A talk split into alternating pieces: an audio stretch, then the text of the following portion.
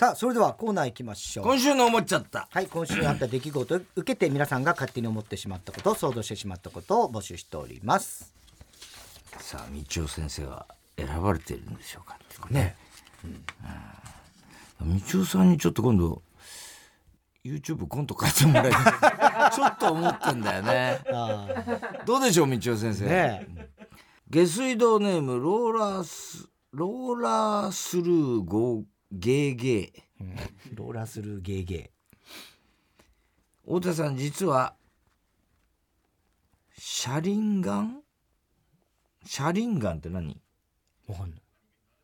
あナルトの。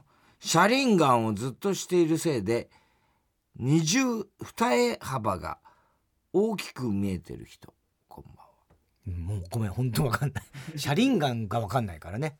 二重幅は大きいですよ、うん、クリスマスが近づいてきて思っちゃった、うん、石田純一って子供の頃はベッドに靴下ではなく愛用の革靴をぶら下げて プレゼントを待っていたと思う。子供だから。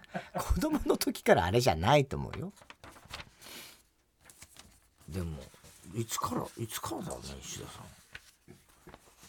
そうだあの頃じゃない？トレンディードラマの頃からじゃないの？あの辺の。ラジオネーム大入り袋、うん、太田さん海水でチンコをむき洗いして祈祷が炎症を起こした人何してんだよ。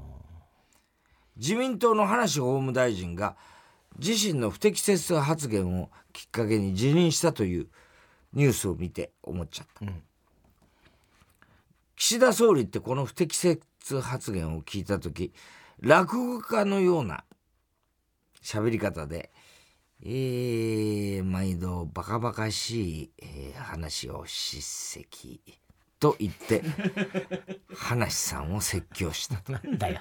下手くそすぎるだろそれ。ね？話さんね。話とね、えー、一石と叱責ですか、えー、ラジオネームバナザードアップショー、うん、太田さんいまだに元巨人のマイコラスの奥さんを狙ってる人あマイコラス。そう奥さんすごい美人で有名でした。ああそう、うん、もういないんですか？いやもうもう帰っちゃってでもあのアメリカ帰っても活躍したんじゃないかなマイコラスは確か。今年芸能生活30周年を迎えたダン・レイが皆さんの前で歌おうという気持ちになった、うん、と初のワンマンライブを開催することになったというニュースを見て思っちゃった、うんもしもダン・レイが宇宙人だったら、うん、地球にやってきた時ダンレイダンレイは宇宙人だと 言うと思うだって。ダンレイダンレイはじゃないんだ。ダンレイは地球人だっていいんだよ。二人いるじゃねえか。なんダンレイダンレイはえー、包茎手術をすると言ってフィリピンに旅立った前世が金玉さんは今ズル向け YouTuber として頑張っています。ネームヘビ使いさ前世が金玉ね。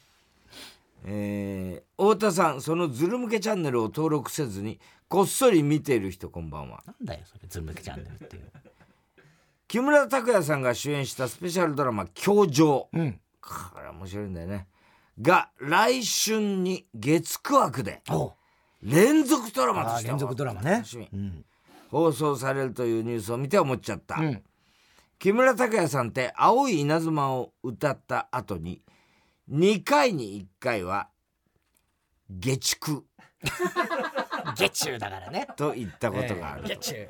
ね。月9木村が月9に帰ってくるっていう感じだね。ね月9やっとやってたよねきっと、ね、いやもういっぱいやってしょいっぱいやってるよね。多分。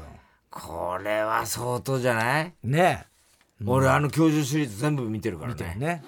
さすが親友。ね。おお親友だからよ、うん、俺はよ親友だからよ木村さんよ。その言い方よ。なんだよなんで田中邦衛っぽいとは思ったけどそっち行った、ええ、キツネが来てんじゃねえのかよ狐が来てんじゃねえ？そんなセリフないと思う。狐が来てんじゃないえー、狐ダンスとか言ったくないよお前。狐ダンスはちょっとね間に合ってないですよあれ。お前さかわいそうだぜお前。滑舌悪いな田中君に。滑舌悪いよそれ何言ってか分かんない俺で滑舌のこと聞くなよ長えな田中君に。気に入ってんじゃねえよ。今度の月9のやつは、うん、教場ってあの白髪でも教官になってる、うん、見たことある？ないない。教場見たことない。あの、うん、警察の、が警察学校の教授教,、教授教授っていうか教官なんですよ、木村拓哉がね。であの全部白髪なんですよ。割とまあもう年の役なんだけど、その、まあ、ある事件があって、いろいろあってまあ今その立場にいいんだけど、そのそれ教場になる前教授教官になる前の刑事時代の話を描くんだ、それが連ドラ月9では。楽しみだよ、そうなんね、いつ来年？知らねえよ。俺に聞くさ。田中邦衛には聞いてないんだ乱行パーティーの最後に一本締めする細川隆激推し。何やってんだ何やってんだ一曲歌ったのかな？はあ！とか言って「虫だよ」なんて歌って。ね。一本締め。小栗旬筋太郎、うん太田さん1995年インターネットのコールセンターで働いていた時に電話口で「大川栄作です今女の裸は見てるんだけどチンチンはどこに入れたらいいの?」って聞かれ「お客様フリフロッピーディスクを入れる場所は分かりますか?」と案内した人ねそれもう何の話してんだよこんばんは テレビに テレビに出演していた佐々木健介がコストコで一番欲しかったものが巨大クリスマスツリーだと言っていて思っちゃった、うん、佐々木健介北斗晶夫妻の家から一番聞こえてきた叫び声って北斗晶の「健介何回言ったらわかるんだよそこはへそ! 」だと思う。そんなことはねなんだその会話。えー、以上ですね。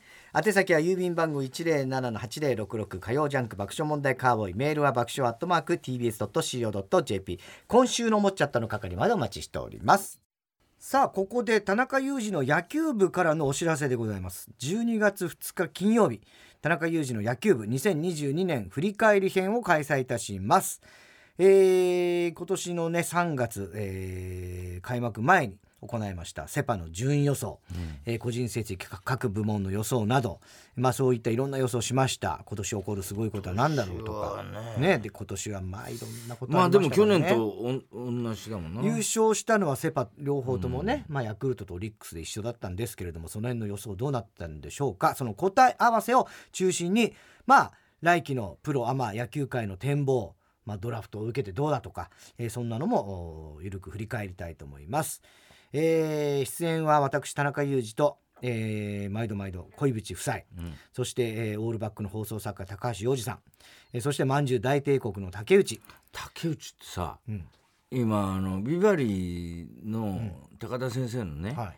ホームページで高田先生が「思い出ポロポロ」ってね、うん、あのブログやってんだけど、はい、そその時に、うん、そこに若い頃の高田先生の写真とか結構載ってるのね竹内そっくりだ、ね、そうなんだ、うん、あでもちょっとわかる気がするね、はい。似てるよ。へえそしてママタルト大鶴肥満。おマゴメマゴメも。これはあの予想編も来ましたからね、はい、ジャイアンツファンですからマーゴメは。はい、そしてゲストにデーブ大久保さん。すごいじゃん。すごいですよ。もう今度の巨人のねチーフバッティングコーチですから、えー、よく来てくれたね。よく来てくれますよこれそうなんですよ。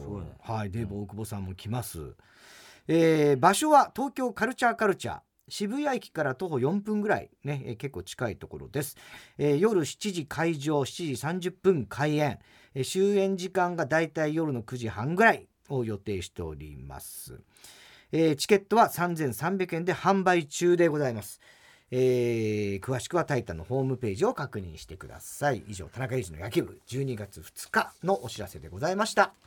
では太田さん続いていきましょう。哲学的はい太田さんが流行らせようとしているギャグ。哲学的！このギャグをもっと使う機会を増やすために皆さんからも自分の哲学を募集しております。来年狙っていくよ。いやいやいや結局今年ももうねツーショットとかでも一回も行ってないしね。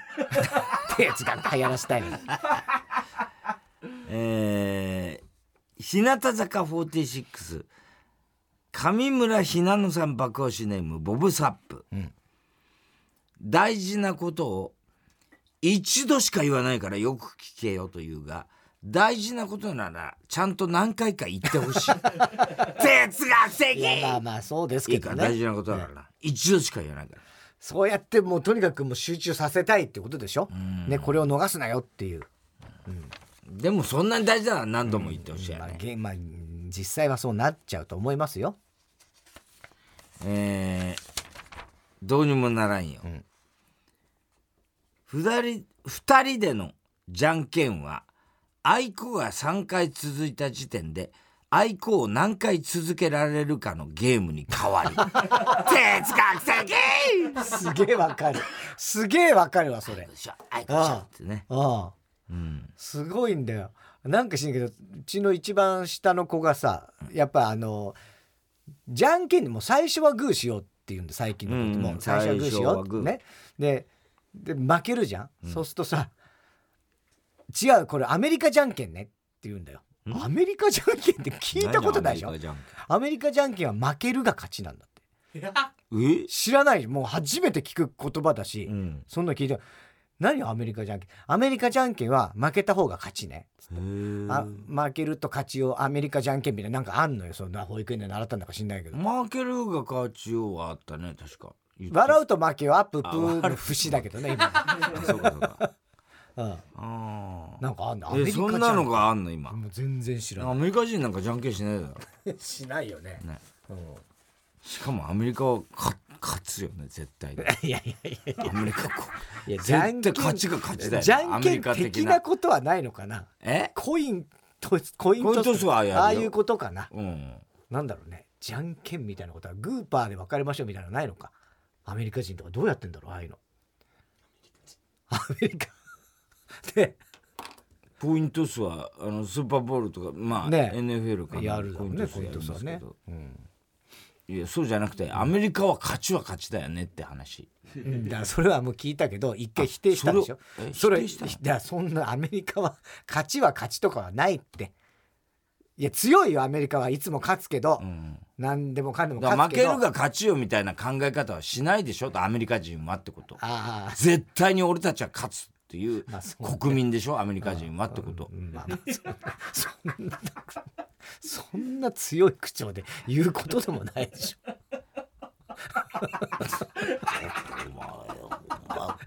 いいんだよ国枝は国枝はいいっつんだよアメリカ人とかねええよよ国枝はよどうにもならんよ、ん世の中に国語算数理科社会を超えるリズミカルな言葉はない哲学的国語算数理科社会か。なんだろうねリズミカルな言葉ね。日月火水木金金みたいな。水金地下木。ドッテン明快もう名はないからね。冥王星とかもないああ月食でなくなっちゃった。月食とかじゃない。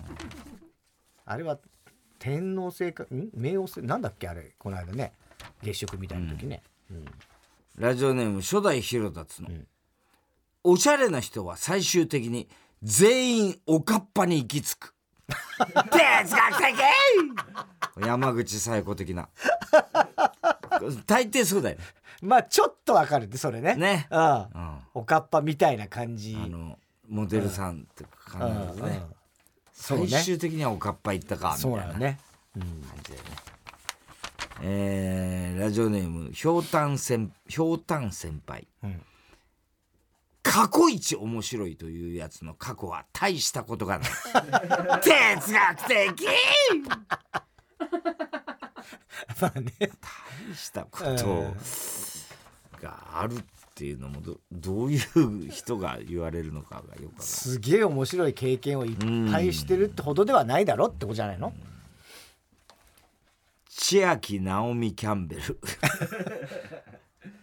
歯が白すぎるやつとマジん？歯が白すぎるやつとマジックができるやつは信用できない。哲学的！まあわかるね。歯が白すぎるやつまあまあちょっとね。色黒で歯が白いやつ。まあまあまあ少しちょっと信用できない感じはわかる、まあマジックができるやつ しょうがないよね。信用させされないようにしてる職業だからね。まあね、うん、でも別にマジシャンを人として信用できないかって言うとそんなことはないけどね。まあね、うん、そうだよね別にね。うん。マジシャン別にそんなこう常にね仕事はそういう仕事だけど、うん。普段から嘘ばっかついてる人ではないじゃない。多分。まあでもマジックが、マジシャンプロはそうかもしれないけど、なんか俺マジック得意なんだとか言ってやるやつってなんとなく信用できない感じしない？あなんかこう。うまあつそれで気を引こう。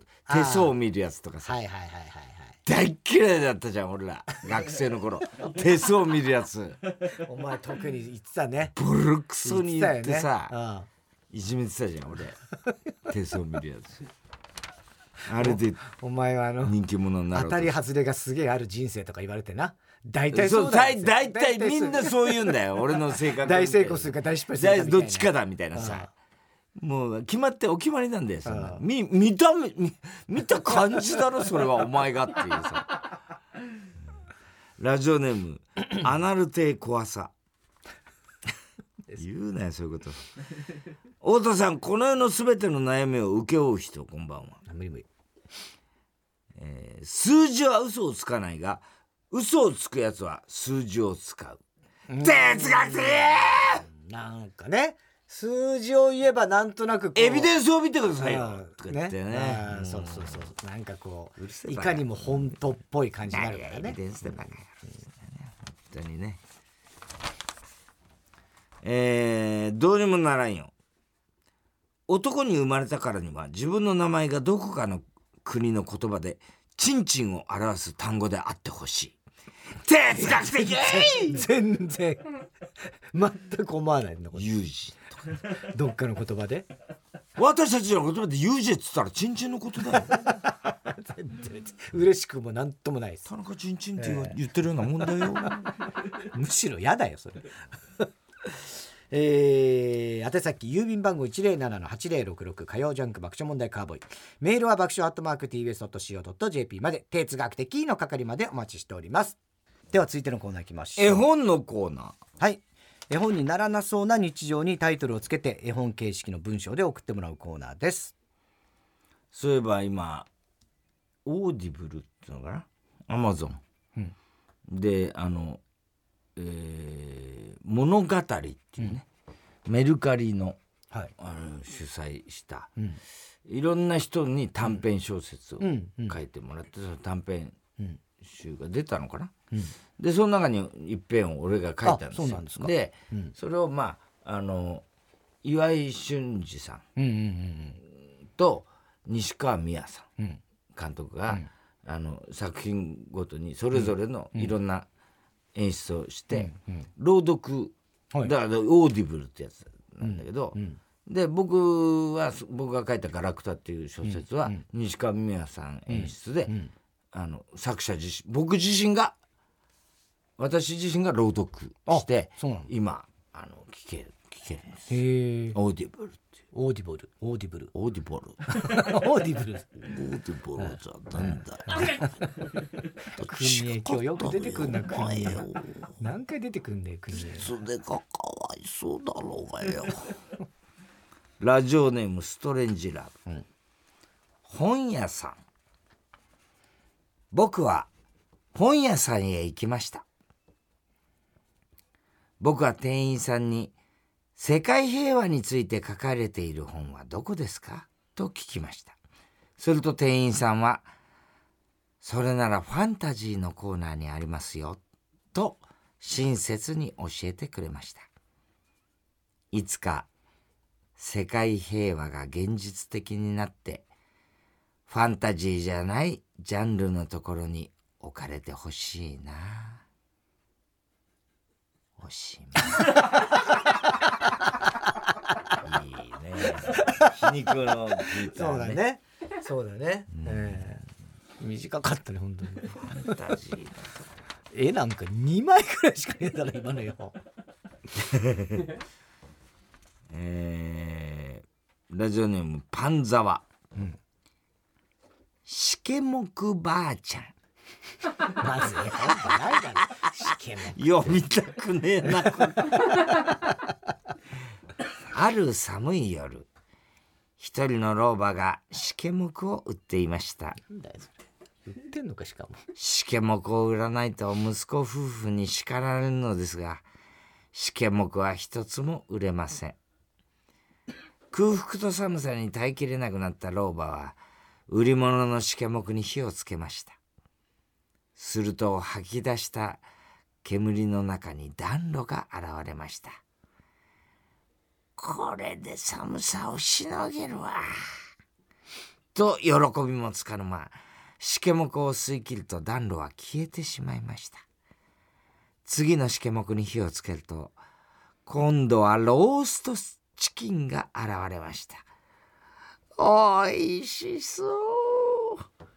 とよだれが垂れるもしけもくを吸い切るとローストチキンは消えてしまいました。空を見上げると流れ星が見えたので死んだ夫が流れ星は誰かの命を運ぶものと言っていたことを思い出しました。次のしけもくに火をつけるとなんとその夫が現れました。笑顔で老婆を見つめる夫。しけもくを吸い切りそうになり老婆は慌てて全てのしけもくに火をつけました。大きく立ち上るしけもくの煙。煙とともに老婆は天国へ登っていきました。という話なんですがどうですか？童話だよタバコなんて論外。主人公もババアやめて子供にしろ。編集部から怒られたアンデルセンは主人公をマッチ売りの少女にしましたとさ。おしまい。なんだよそれ。ねえ。しけもくババアで考えるわけねえじゃねえかえキング来ました。ラジオネーム極東ベイクライト、うん、絶対絶対間違いない、うん、花子ちゃん。今日は太郎くんと初デート。太郎くんは気合を入れてプランを練ってくれたみたい。今日はランチを食べに行こう。いいお店を見つけたんだ。太郎くんに連れられてお店に向かいますあれあれあれ。着いたお店はボロボロのお店。まるでお化けが出てきそう。ねえ太郎くん。ここ大丈夫？大丈夫。ここ食べログの評価高いから。店に入ると誰もいない。席に座るとドン。店員さんが荒々しくおみお冷やを置いてそのままそっぽを向いて行っちゃった。ねえ太郎くん。店員さんの態度悪くない？でも食べログの評価高いから。しばらくすると店員さんが料理を運んできました。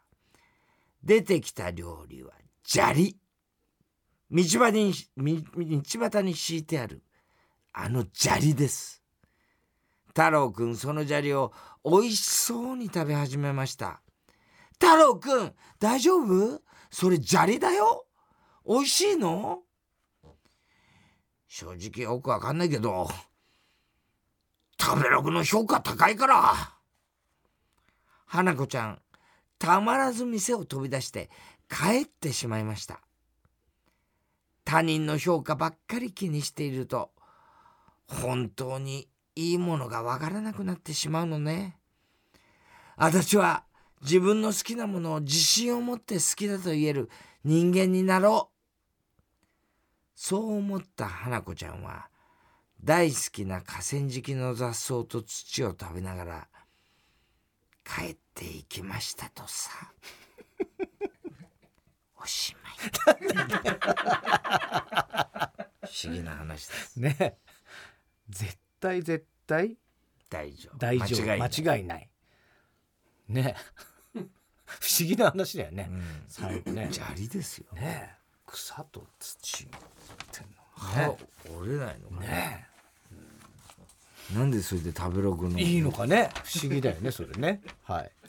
えーラジオネームオーシャン。久しぶりだね。オーシャン。えーどんぶり学園、うんここはどんぶりたちが通うどんぶり学園。カツ丼くん親子丼ちゃん天丼くんなどがいるよ。するとアメリカから帰国子女のローストビーフ丼くんが転校してきた。女子たちは色むき立ち映えると言いながらパシャパシャ写真を撮っているよ。そして、どんぶり学園恒例の人気投票が行われた。自信満々のローストビーフ丼くん。しかし、投票結果が発表されて、ローストビーフ丼くんは愕然。1位は去年に引き続き、カツ丼くん。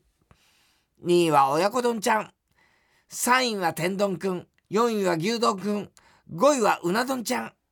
おやおやローストビーフ丼くん、トップ10にも入ってないね。いつもバカにしていたチャーシュー丼くんにも負けているよ。ここでローストビーフ丼くんの寸評を紹介。ご飯とは合わない。別々に食べた方が美味しい。見た目が派手なだけ。この日からローストビーフ丼くんは、どんぶり学園に来なくなったとさ。でどんぶりおしまい。なんなんでどんぶり学園？ローストビーフ丼ね。転校生が来ました。ねうん。インパクトはあるんだけどね確かにね。でご飯ってやっぱ。そうだね。ん。あんまりご飯のおかずチャーシュー丼の。チャーシュー丼あと赤牛丼ね。赤牛丼？あんのよ。あのー県民賞食べたの。あの熊本の赤牛丼って阿蘇の方美味しいの。うまかったね赤牛丼。熊本でしか食べられないでしょ、そうじゃないかな。う、うんん。まあわかんないけど東京でも。赤いの？いやいやいやあの赤牛っていう多分赤牛。うん、そういう牛の種類なんだろうね、ラジオネームカエルが鳴けば月も輝く。お星様。キラキラキラキラ。太郎くんとミサちゃんは星空を眺めていました、うん。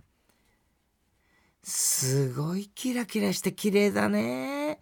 太郎くん。楽しそうに話すミサちゃんに太郎くんはこう答えます。いやあれは水素が核融合を起こしてヘリウムに変わっているだけだよ。惑星はそもそも光らないし君が綺麗だと言ってるのは星じゃなくてヘリウムだね。ミサちゃんは退屈そうに黙ってしまいました。しばらくの沈黙の後夜空に一つの流れ星が。あ流れ星！願い事言わなきゃ。何にしよう。えー、っとえー、っと楽しそうなミサちゃんに太郎くんはこう答えます。あれは地球の大気に飛び込んできた宇宙空間の塵が高温になって光ってるだけだよ。塵に願い事を言うなんて花子ちゃんは面白いね。ままたミサちゃんは今ん？これどうなってる？ちょっと待って。またミサちゃん黙り込んでしまいましたね、ミサちゃんだよね。ミサちゃん。花子ちゃん面白いねって書いて 間違ってるよね、これね。えミサえミサちゃんでやってたよね最初はね。急に人があそっか。花子ちゃんって言っちゃったか。太郎と花子だからね。ねもともと花子ちゃんならわかるけど。まあでミまあサちゃんちゃんは面白いねって言ったんだね、またミサちゃんは黙り込んでしまいました。宇宙のゴミに願い事をするなんて意味わかんないし少しこの女変わってるな。何も知らない。ミサちゃんのために本当のことを教えてあげたのに俺を言うどころかいじけて黙り込むなんて。もう二度とミサちゃんとは遊んであげない。おしまい。こいつ。名前も間違ってますよ、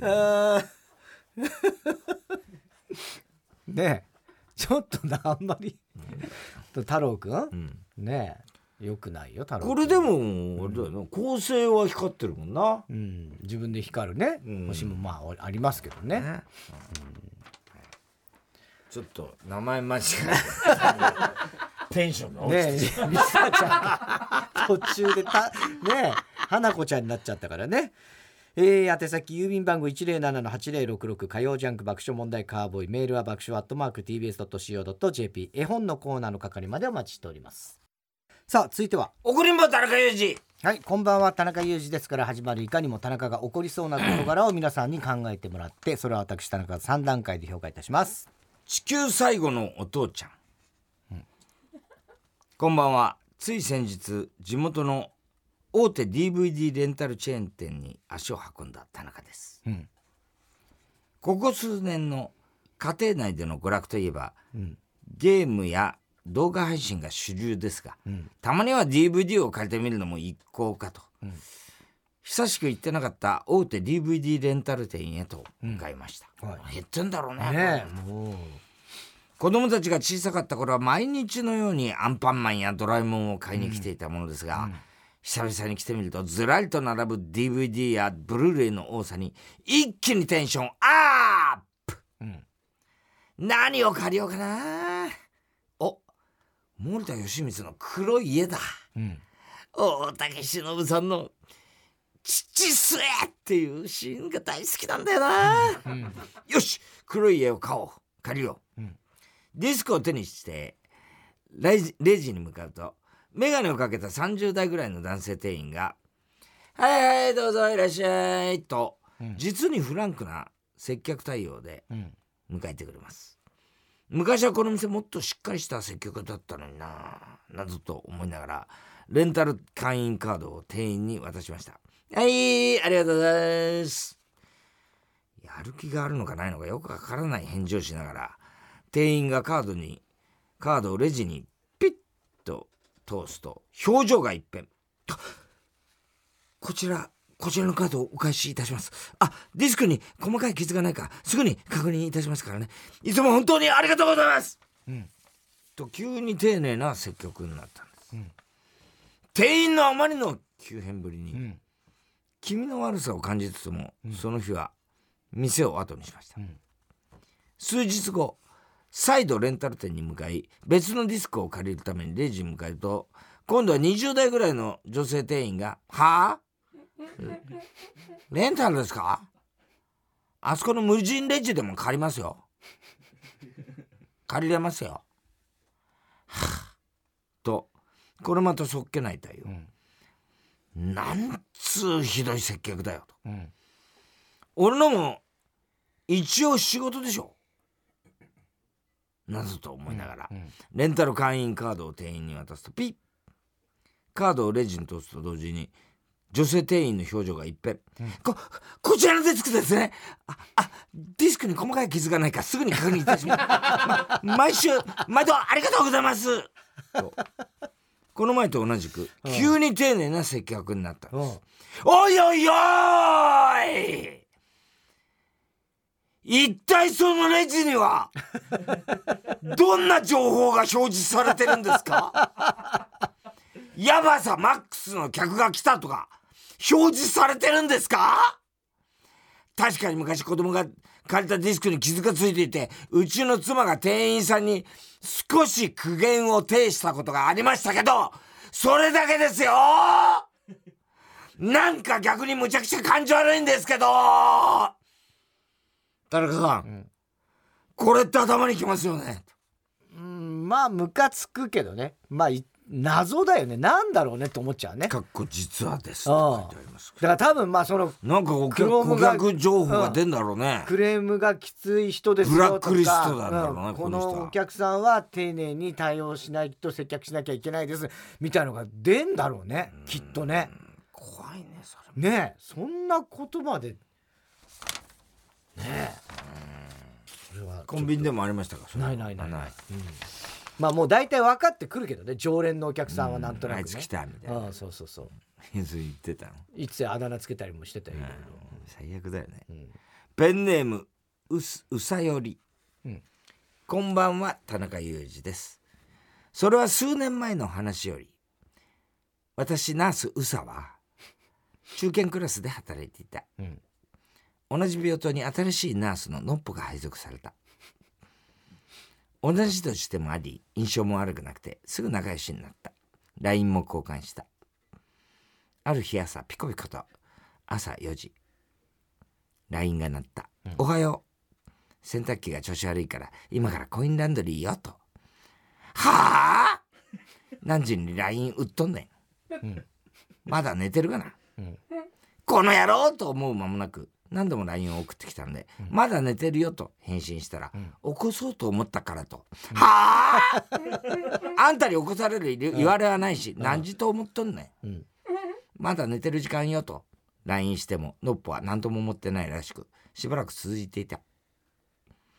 ある日の勤務で、離れた病室から大声が聞こえて行ってみると、うん、のっぽが一人で車椅子に患者さんを乗せて、うん、その時の患者さんの足が引っかかり痛みのあまり大声だったらしい、私は危ないじゃないと声をかけ、そばにもう一人スタッフがいたので、二、人でしないとダメだよと、言った、もう一人のもう一人スタッフにこの人ダメだよねと言ったのっぽは黙っていた。その場を離れ別れ別スタッフと歩いて話していたら突然ガーンと私の頭に激痛が走った。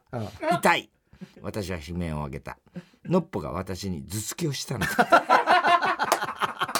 何すんのよ。私もつい怒った、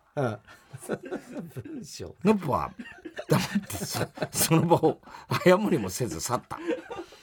はあ人生で初めて頭突きを食らった。その後しばらくお互い口を聞かなかった。のっぽも謝らなかった。これってムカつきます。田中さん。なんだこの文章。とがきじゃねえかいや超ムカつくけどね。ええー、超ムカつくけど文章がすごいね面白いよね。独特だよね。独特、うん、全部説明。淡々としたね。淡々ね、はい、私は初めて頭突きを食らった。なんだろうねノッポノッポどうした？ダメだろこんなのナースにしてね はいえー、おはきは郵便番号 107-8066TBS ラジオ火曜ジャンク爆笑問題カーボイメールアドレスは爆笑アットマーク TBS.CO.JP 住所氏名も忘れなく。怒りんぼ田中裕二そしてどの曲のどの部分にいつのどの田中のセリフをくっつけていいかを書いて送ってください。CD 田中のコーナーまで、えー、おはきメールを増しております。